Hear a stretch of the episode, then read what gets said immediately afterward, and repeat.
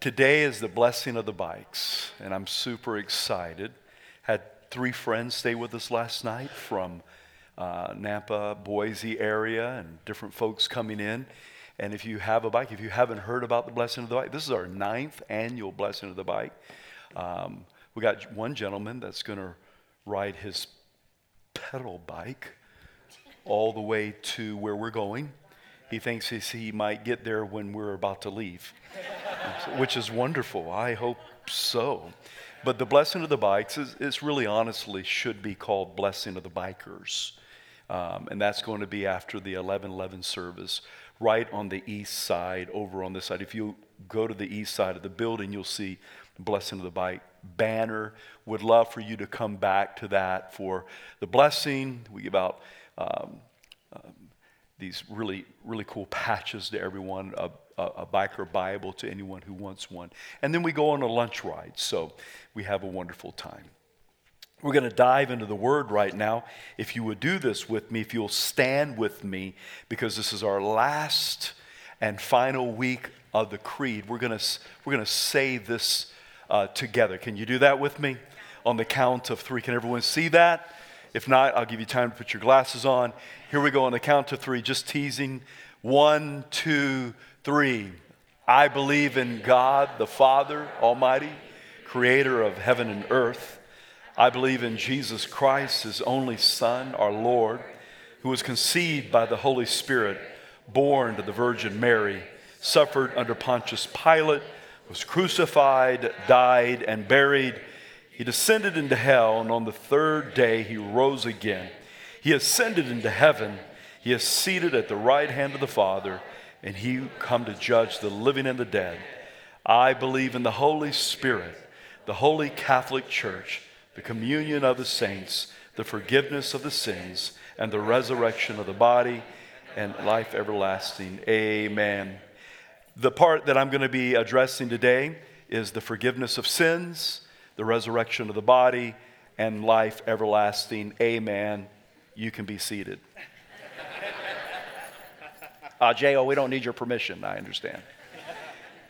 Pray with me as we dive into the, the last three areas. I'm excited about these three areas because think about it the forgiveness of sin, the resurrection of the body, everlasting life. If you're a believer today, I think that is yours. If you're not a believer, I don't think that's yours.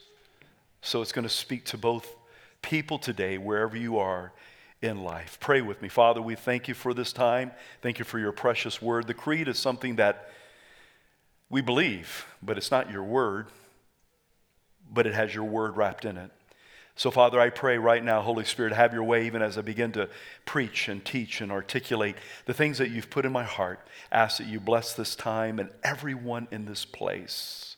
In Jesus' name. And everyone said, the purpose for the Creed series was really not the Creed. The purpose of the Creed series was to understand what the creed represents so that you would have a deeper belief in really what you believe, a clearer belief, uh, understanding of what you believe. I think when a person understands actually what they believe and it's not religiosity or just words, it causes you to be armed and dangerous it absolutely will equip you. It will empower you. It will give you great confidence in what you believe. So, when it comes to the creed, we wanted to dive into it so hopefully you could deepen your belief in Christ in order to deepen your relationship with Jesus. When it comes down to it, worship is not about worship, it's about Jesus. Faith is not about faith, it's about Jesus. Praying is not about praying, it's about Jesus. Everything should point to a personal relationship with Jesus Christ. I mean, that's very, we're committed not to play church at Heart of the City Church. Some people are uncomfortable with that. I'm fine with that, but we're not going to play church. We're not going to play tradition. We're not going to play religiosity. Amen. Amen. And so, we hope that if you have questions on anything of the creed, we've preached through the entire creed. Like, for example, we believe in the Holy Catholic Church. Well, if you've been here at all, at all. You've heard me say it about 10 times that that's not the Roman Catholic Church. That means the universal church that you're part of, and the Church of Africa and Asia, and the Church of South America and Honduras and Ethiopia, and every believer in the entire world, every tribe, creed, tongue, color. That is the universal uh, Catholic Church. The creed was written in around 300 AD, and the Roman Catholic Church didn't get established till 1054. So you can see that it had nothing to do with the Roman Catholic Church. Are you with me today? Good, good, good. So today we're looking at the forgiveness of sins. I'm going to talk a lot about forgiveness. So you you are to probably get ready for that. I, th- I think you might be challenged. And going to touch on the resurrection of the body because I hit that pretty hard a few weeks ago and the life everlasting. Amen. Amen just means, hey, I believe it, so be it. Amen. Forgiveness of sins. Romans 323 says this. Some of the scriptures I use today, use today, very common. If you've been in the church any time, if you're not been in the church anytime, it's not going to be common to you, and that's okay. Praise God. I'm glad you're here. Romans 3:23 says this: For all have sinned and fall short of the glory of God. Question to you: How many have sinned? Can you say that with me all? all. Tell your neighbor right now, hey, you little sinner.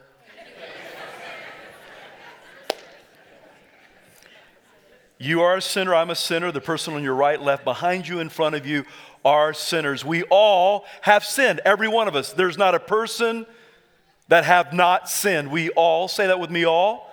I looked that word up one time, I think in the Greek or the Hebrew or the entire Bible, and it was written, I think, 7,803 times. Don't hold me to that, it's been a while. But I did come to the reality that all means all.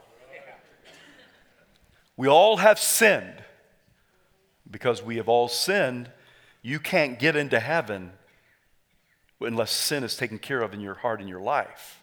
Because God is a holy God. There ain't no sin in heaven, you guys. Are you following me? Okay? So, with that being said, let's look at another scripture. It gets a little worse before it gets better. Okay? The first portion of Romans 6:23a says, "For the wages of sin is that's not cool, is it? The wages of sin is death. Sin costs you, it will bury you, it will weight you down. I'm going to talk about its double first cousin in just a moment and best friend that's connected with sin at all times. But that's for anybody thinking about sleeping.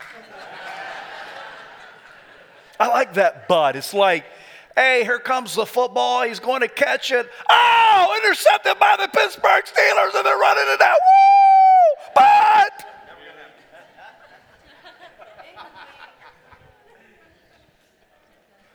There's a reason why I don't use the Seahawks, just because I'm not a Seahawk fan. I, mean, I just like that but. I mean, it's just like, hey, wages of sin is like Jesus stepped in front of me took a bullet, but it's, it's amazing. But the gift of God is eternal life in Jesus Christ our Lord. It's a gift. You can't earn it. You can't be cute enough. You can't come to church enough. You can't keep enough of the Ten Commandments. Even though all those things are good, I encourage it majorly. My point is, is that what I'm speaking of today, when it comes to forgiveness, it is a gift. It's a gift that you're, you know, if I give you a birthday gift, you can give back to me and go, yeah, I don't want your stinking gift. Well, sorry about that. You can not receive the gift of God. You cannot receive the grace and the forgiveness of God. We're going to talk a little bit about that today. It is a gift from God. Nothing that you can earn or work or be nice enough or kind enough. It is a gift of God, but the gift of God is eternal. How many of you would like to have eternal life in heaven? I'm just asking, okay? Because some people, they either don't want it or they don't believe it. Even if you don't believe that, it still is going to happen. Just because you don't believe in something doesn't mean that it doesn't exist. But the gift of God is eternal life in Christ Jesus our Lord. Sin doesn't seem so bad at the time of sinning. Have any of you figured that out? It's like right in the midst of sinning, it can be kind of fun. The Bible says doesn't say that sin is not fun. That it's not full of adventure. I'm sure the prodigal son had lots of fun, had lots of, adventure until he ran out of money and he was in a feeding pigs. But sin is absolutely highly deceiving. There's a lot of deception that comes with sin. If sin had instant results, some of you, you're going to get that in just a few minutes. if sin had instant results, let's back up to Romans 6:23. For the wages of sin is if sin had instant results, I think there would be a lot less takers. Right? Be like, oh man, just what are you doing, Jay? Just stepping over bodies. People left and right, including me, I've been dead a whole long, long, long, long time ago. Okay, praise God. It doesn't have instant results. Because it doesn't have instant results, it seems to have a little bit more takers. Because sin is a progression which is not a progression, which is really honestly a regression. A progression, regression. You know what I'm saying? Let me give you the progression regression of sin for a moment. James 1:15 says, "Then when desire, desire I think could be a, a, a thought. When a desire desire means longing has conceived, talking about sin's kind of like having a baby to some degree. Not a good baby, you know, not a, not a baby baby, but a bad baby. Not, not a human baby. You follow me? A sin baby. But, but not from, never mind, I'm digging myself a good pit. Just as kind of like pregnant. Then, when desire has conceived, it gives birth Conce- are you following me? You know why I'm saying baby, conception, birth. To sin. Okay? And sin, when it's full grown, brings forth death. See the regression there? Not really a progression, but a regression. Sin seems to me more that it functions like a, a credit card. Credit card. Oh, you remember, I mean, they, they, somebody gave me credit when I was in college. How dumb can you be and still be breathing? Really, honestly, don't you think? I shouldn't call people dumb in church.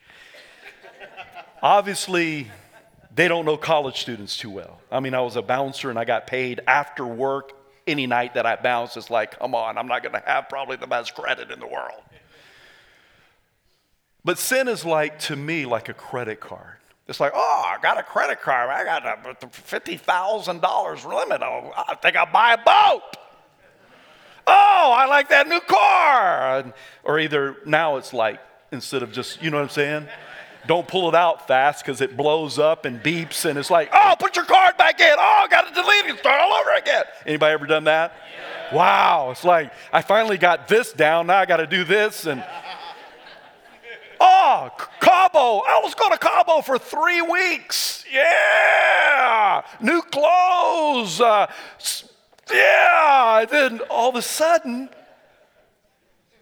30 days, guess what comes?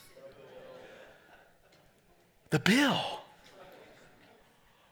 And if you don't pay it when they tell you to pay it, the day of, interest rates maybe 16 to 23%, full interest rate. Bam! It's like, oh, that wasn't so fun. Now I have uh, I, I, have a bill. I have, I got to pay, man. It's to take all my wages. This is, this is kind of heavy. This is, are you feeling me of how sin is a lot like debt? It begins to pile up. Um, the Bible says, whatever a man sows, he will reap. That's very important to always remember that. If you choose sin, lie and steal and kill and cheat and fornicate and adultery and murder and hate and unforgiveness, those are just some of the biggies. There's a lot of other little ones too. You know what I mean? Sin is sin. Most of the time, it's not instant death. Can it be instant death? Absolutely. But typically, I don't find it to be an instant death. Like I sin, bam! And praise God for his mercy. But the wages of our sin do pile up. The bill does come, the weight, the debt, the interest rate. And I want to talk to you a minute for on, on behalf of sin's first cousin and best friend that always is connected with sin, that is to some degree maybe worse than sin, maybe not. And it's called guilt. It's like sin, it wasn't so bad when I was doing it, and now I feel so guilty about it. And I'm just weighed down with guilt. I can't function correctly, I'm tormented with guilt. And guilt confuses, and left undone, I think it drives people insane and suicidal, and it's not good. Uh, guilt will impact you emotionally and mentally and spiritually and guilt, sin, guilt. Oh, my goodness. And if that's you today, I want to encourage you that you don't have to live that way. There was a woman that came in to see Jesus, and I love the story. I've told it probably a hundred times. I'll share it maybe 101 today. Is that she walks in, she goes into the person's house, and it's like she doesn't even care who's there. She's not impressed with any of the, the, disciples. She goes straight to Jesus. And man, she takes this alabaster and she just breaks it and she lets down her long black hair and she begins to just cry over Jesus' feet and wash his feet with her hair. And the disciples are kind of like, Who is this? And who's touching Jesus? And one of the disciples says, Oh, we could have sold the alabaster and give it to the poor. And he was a manipulator, and I think it was Judas. We're going to talk about it. But it was amazing. This woman, I think, was absolutely buried in sin and in guilt but somehow she knew who to go to. And she comes in right in the presence of God Almighty with all of her sin and all of her guilt. I mean, she brings her very best to Jesus. She breaks the alabaster, and I'm sure that room is full with the incense. And, and, and, and she, when you break it, you can't put it back in. I mean, it's all over the place. And then Jesus begins to talk about her a little bit because all the disciples are and he says a couple of things. He kind of relates it back to some degree to the credit card. Luke 7 41 and 42, he's talking, I think, to Peter, and he says, There was a certain creditor who had two debtors. One owed 500 denarii and the other 50. And when they had nothing which, which to repay, just like this woman, she had nothing. She gave all to Jesus. What, what am I going to do with my guilt and my shame and sin? He freely forgave them both. What an amazing gift. And Jesus says, Tell me, therefore, which of them will love more? Which do you think would love more? Let, us put it in English terms, American terms. Somebody forgive you $5,000 or somebody forgive you five bucks? Which one you think is going to forget love the most? 5,000. You'd be like, wow. Well, this woman was just buried in guilt and shame, and she walked out of there. I think she followed Jesus. I think she was even at the cross with Jesus. The impact Jesus can have. The woman caught in adultery. She's caught, I think it's only one or maybe two times in the Bible that this is written, caught in the very act. We're not talking about hearsay, like, hey, I heard that she is sleeping around, and she's caught in the very act, and they drag her before Jesus and the elders. And Jesus is like, hey, which, which one of you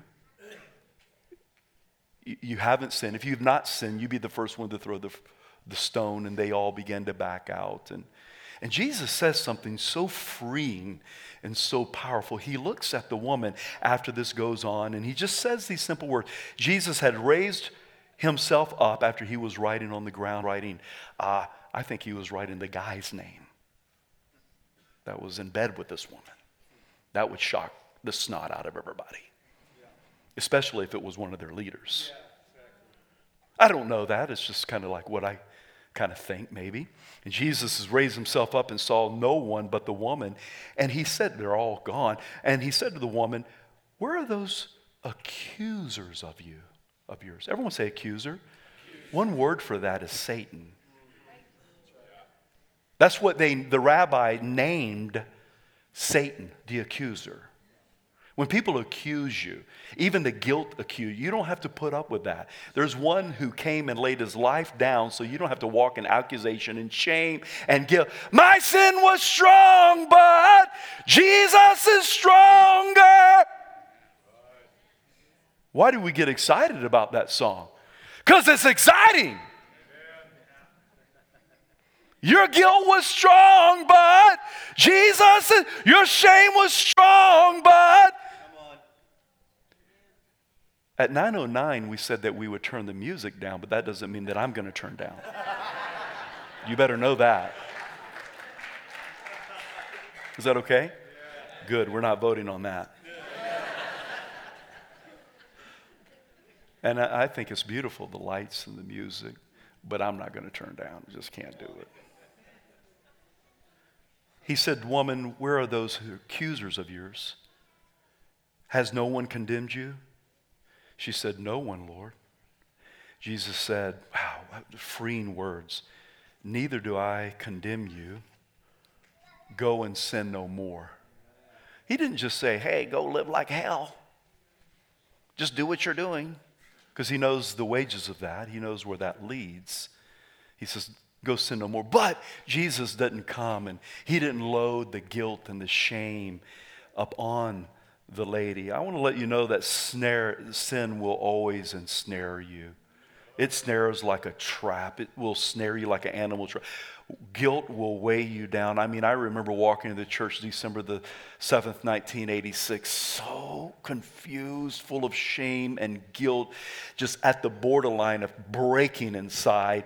And the enemy will use all of those things to accuse you and accuse you. And I say, I say agree with him quickly. Agree, agree quickly with your adversary. And this is, yeah, you're right. I'm a sinner. Yeah, you're right. I'm guilty. Yeah, I deserve shame. But I'll begin singing, sin was strong, but Jesus, you're stronger for what he did for me and you, you don't have to live under that weight and under the guilt and under the shame.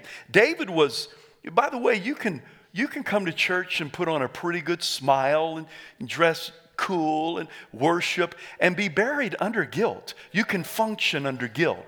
You know that? that to me, that's kind of like religiosity. It's like, why, why live that way?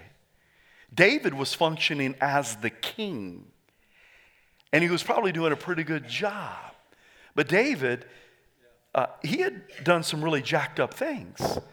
He should have been out to war one day with all the rest of the kings, and he was overlooking, and he checked on, checked out this girl, probably in the nude bathing, and calls for her. And well, I don't have to paint the picture for you what took place. She ends up pregnant. She's married to one of David's soldiers, Uriah. David calls Uriah off the, the battlefield to try to get them to sleep together.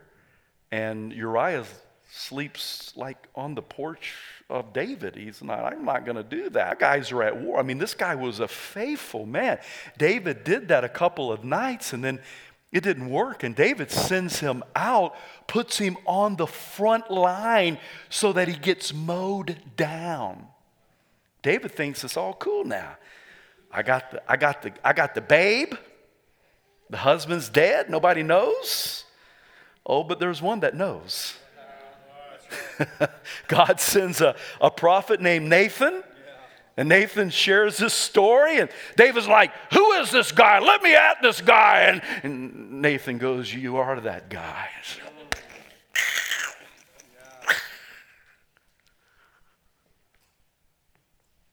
And David writes this song, Psalms. I love the Psalms. We're getting ready to begin a series on, on the Psalms. He, he writes this Psalms 51 during this totally dysfunctional, guilt ridden, shame filled sin. I mean, David had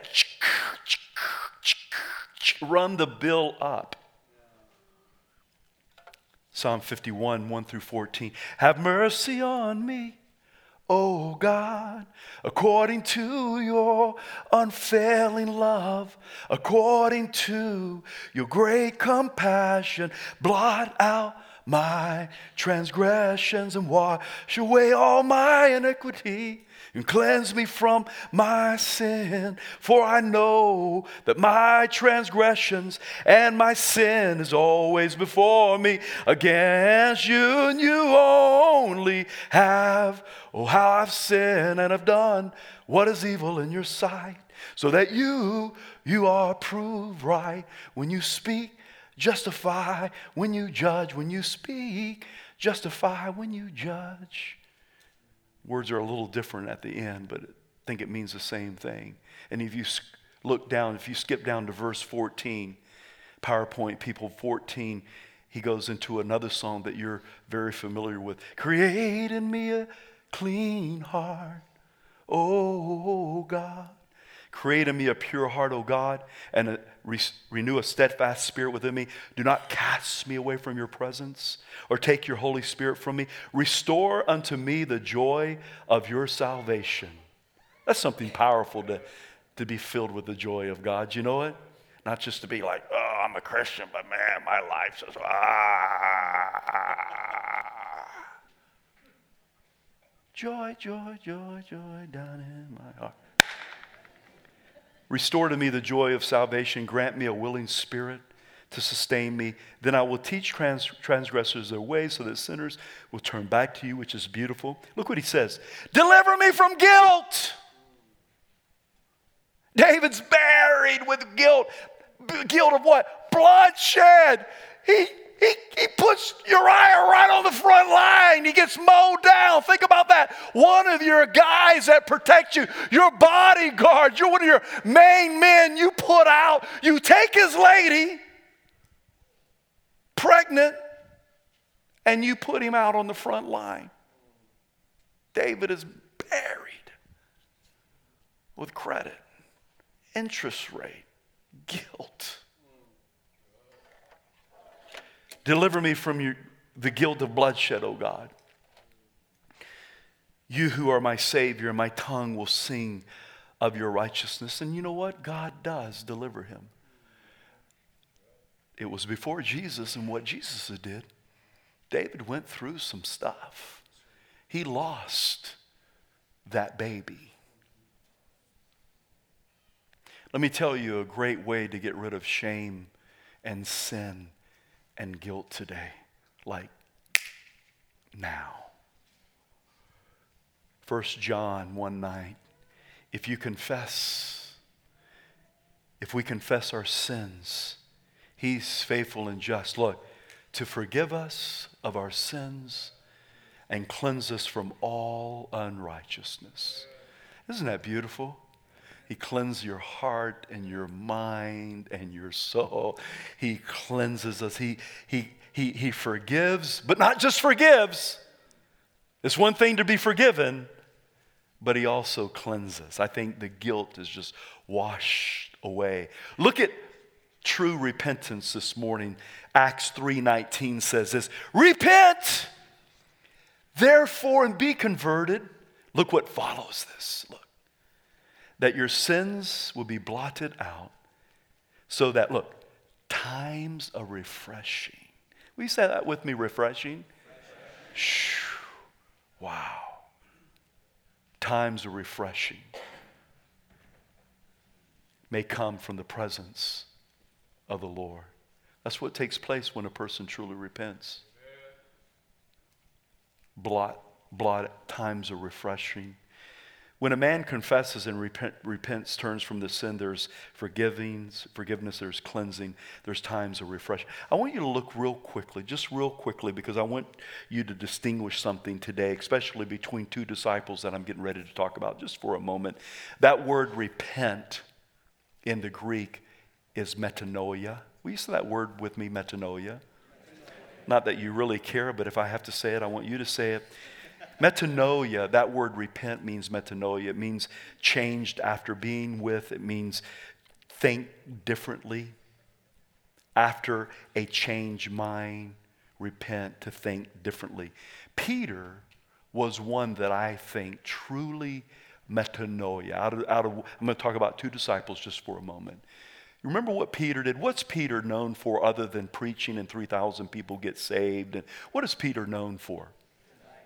What? Cock-a-cock-a-doo! Denying Christ. Je- Jesus, I mean, his right hand man, John and John Peter, and I mean, the, t- t- anytime you see the disciples written, Peter's always first mentioned because he's his right hand man. He denies Jesus. Can you imagine the guilt? You know who Jesus is. But to save face, you deny him. The guilt, the shame, the remorse. But what's beautiful about Peter is that he truly repented. Totally metanoia. Peter, do you love me? Jesus, you know I love you feed my sheep. Hey, Peter, you love me. You know I love you. Feed my sheep. Hey, Peter, you love me. You know I love you. Feed my lambs. Peter goes out and he preaches, and 3,000 people are saved and water baptized, and the gift of the Holy Spirit, and the church's birth. And man, he's a machine. I mean, he repents. I mean, it's powerful. Times of refreshing. I mean, this guy's changed. And then you have another disciple walked with Jesus too. His name's Judas. What is Judas known for? Three people know about Judas. Come on. Judas did what? He betrayed. Think about it. Denied and betrayed. Both of them are jacked up. Judas almost repented. Judas partially repented. But the word is not metanoia there. The Bible says that Judas he had emotion, he had regret. Let me read it. Let me show you how he partially repented. Matthew 27 3. And Judas, his betrayer, seeing that he had been condemned, was remorseful. Say that with me remorseful. He's remorseful. He feels terrible about what he just did and brought back the 30 pieces of silver. Look at this partial repentance. He throws it across the. Hey, here's the money back. We don't want your blood money. There's some, some kind of repentance going on. Do you agree? Now he doesn't get anything out of what he did. Remorseful and brought back the 30 pieces of silver to the chief priests and the elders. The word therefore remorseful. Now listen to the, the first one was metanoia. Uh, let me get back to it. Let me get back to it. Metanoia. Listen to this word. Meta melo mahi. Almost really close. Change after being with. Um, to experience a change concern after a change of emotion and usually imp- applying regret. Falling into emotional, look at that, falling into emotional remorse and afterwards. How many of you ever done something bad and you're like, oh, oh Holy Spirit, uh, God, forgive me.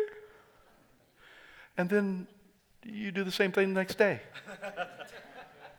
or the next week. Am I the only one? Lord, help us. Right? How do I know that Judas didn't fully repent? Man, the guy's buried in guilt, buried, just like Peter, buried. But what does he do? He's buried with guilt and shame, and I can just hear the devil just accusing him. Look what you've done, Judas. You were a disciple, you scumbag. And he goes out and hangs himself. See, but the gift of God, the gift of God, the gift of God. See, God wants you to receive that gift today. He doesn't want you living with the shame and the guilt and the accusations and the voices and the committee and all that. Receive the gift of God today. Receive the forgiveness, the cleansing, the refreshing. There's one thing that will stop you from receiving forgiveness. Did you know that? You need to be aware of this. If you forgive men their trespasses, your heavenly Father will forgive you. But, oh, there's another one.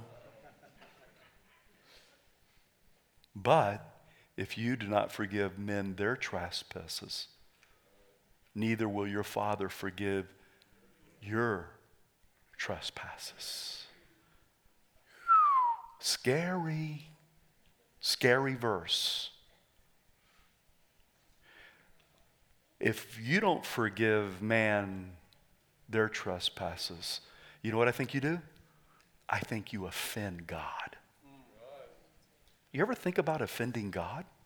We're so concerned about offending the politics and offending education and offending the neighbor and offending what will they think and offending, offending. Have you ever thought about do we offend God? I'll smile now. If you don't forgive, I think you create an offense between you and God because of what He did for you. Jael, I don't know if I have unforgiveness. Well, we're going to run a pregnancy test today. Are pregnant with unforgiveness. You ready to take the test? Guys, it's going to be a little different for you because we don't take pregnancy tests. But we can all be pregnant with unforgiveness because it has nothing to do with you know what. Ephesians 4, Ephesians 4, 31 through 32. Let all bitterness, wrath, anger, clamor, evil speaking be put away from you with all malice, and be kind to one another, tenderhearted, forgiving one another. Say that with me forgiving one another, even as Christ forgave you. Number one, I'm just going to hit these. You ready? Pregnancy test.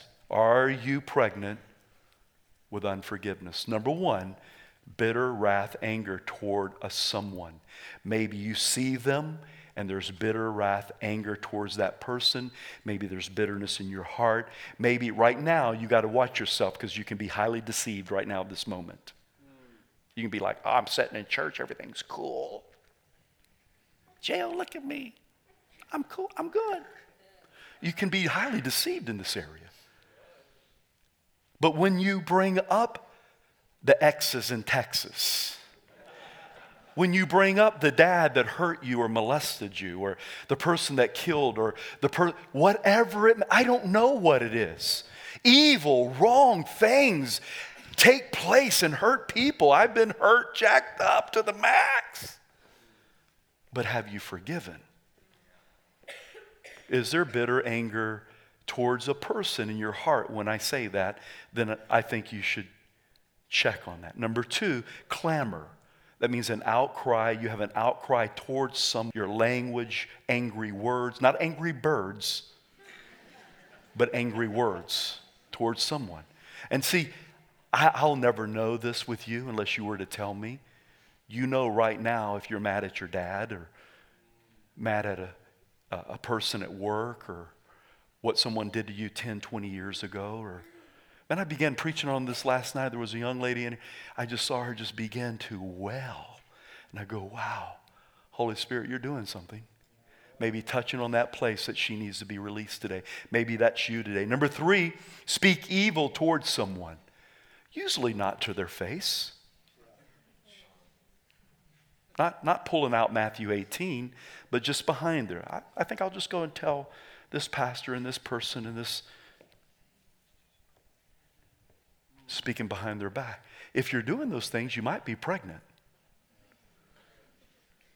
Number four, making a list, checking it twice, gonna find out who's naughty. Not nice, just naughty. Making a list. It started back here with this, but it's like, ah, uh, look at, can I use you, Gabe? Because Gabe's one of the nicest guy I ever met in my life. He's like, oh, look what Gabe's doing now. He's sitting with his arms crossed.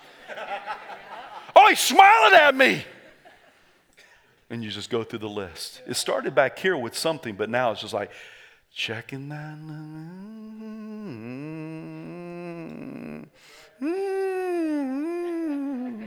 Mm, I got to. Mm. Are you pregnant? Number five, build a case against them. Number six, you can't let go. If, if any of these things are going on in your heart, it could be towards an old pastor from somewhere, an elder, a youth pastor, a dad, a, whatever it may be. I don't know. Could be a car salesman. I have no clue. But it's, if it's going on, tell your neighbor right now, let it go. Let it go. Seriously, let it go today. It's not worth it. The only person that knows is you. You're the only one entangled. Let it go. That's what that kind of repentance or forgiveness means. Let it go. If you can't let it go, this is what I encourage you to do.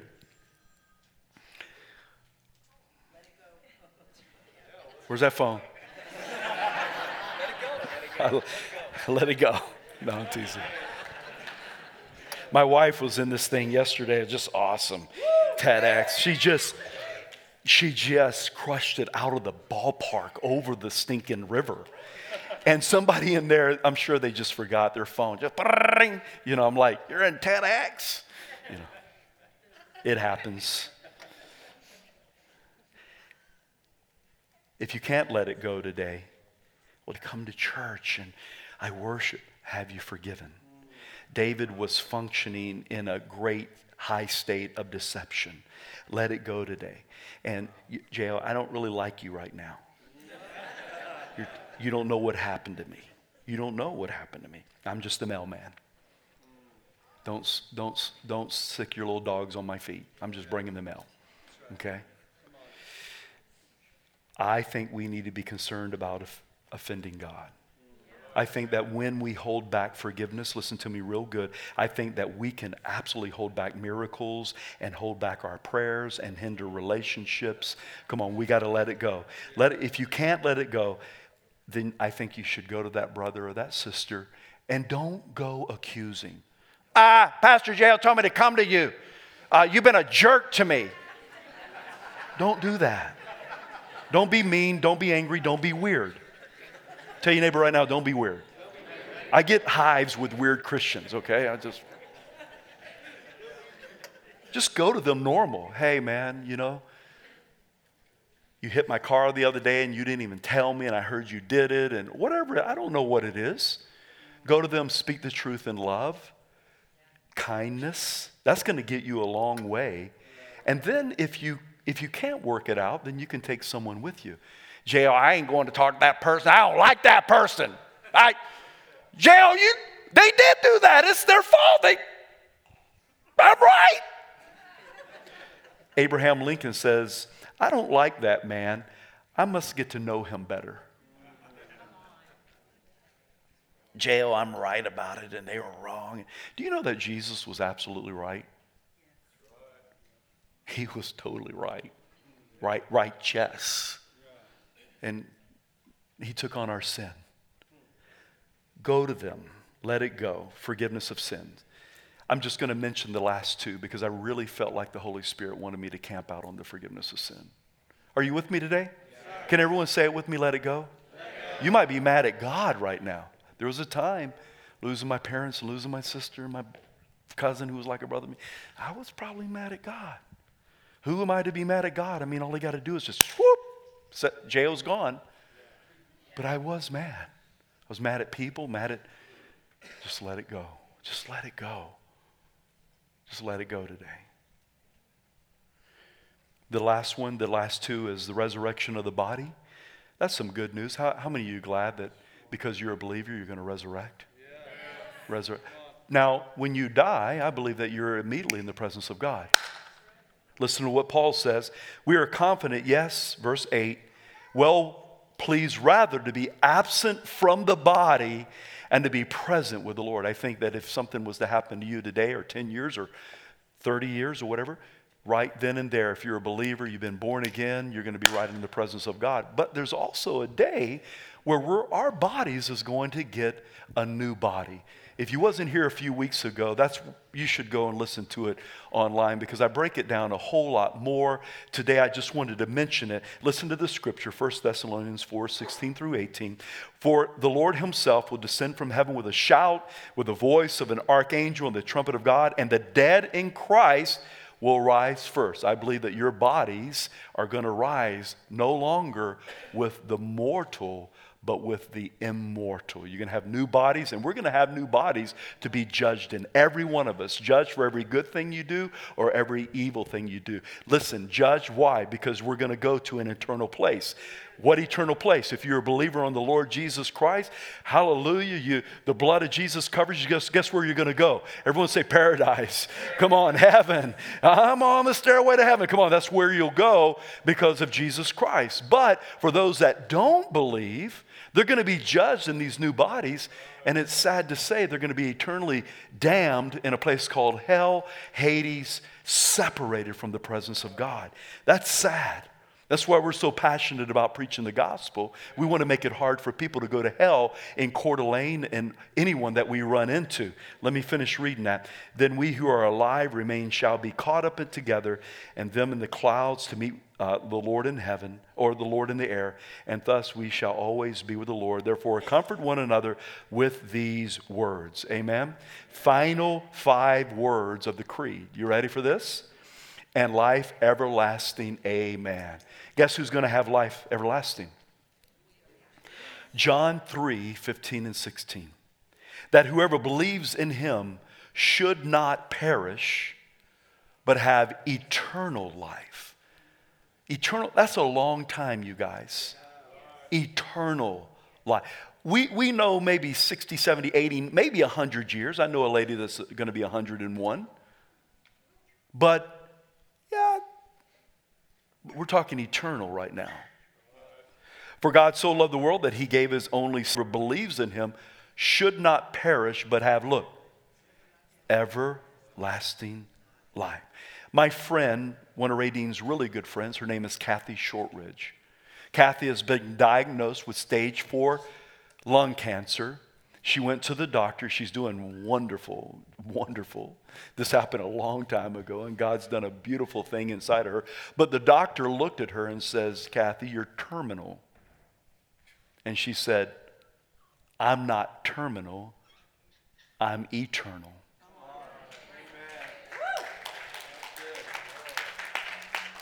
I'll never forget that as long as the first time she shared was at one of the women's gathering, and I thought, wow, how true. I'm not terminal. Doctor, you don't know who you're talking to right here, bro. Greater is he that is in me than he that is in the world. Do you not know that I'm going to live forever? And I'm going to have a better body than you can ever imagine. I'm going to have an incorruptible body. I'm going to be in heaven singing glorious song. Come on. I'm nominal, I'm eternal. How do you know the difference? If you're not born again, you're terminal. If you haven't been forgiven, you're terminal. If you haven't forgiven according to that scripture, you're terminal. If you have not believed on the Lord Jesus Christ, you're terminal. But if you believe on the Lord Jesus Christ, you're eternal.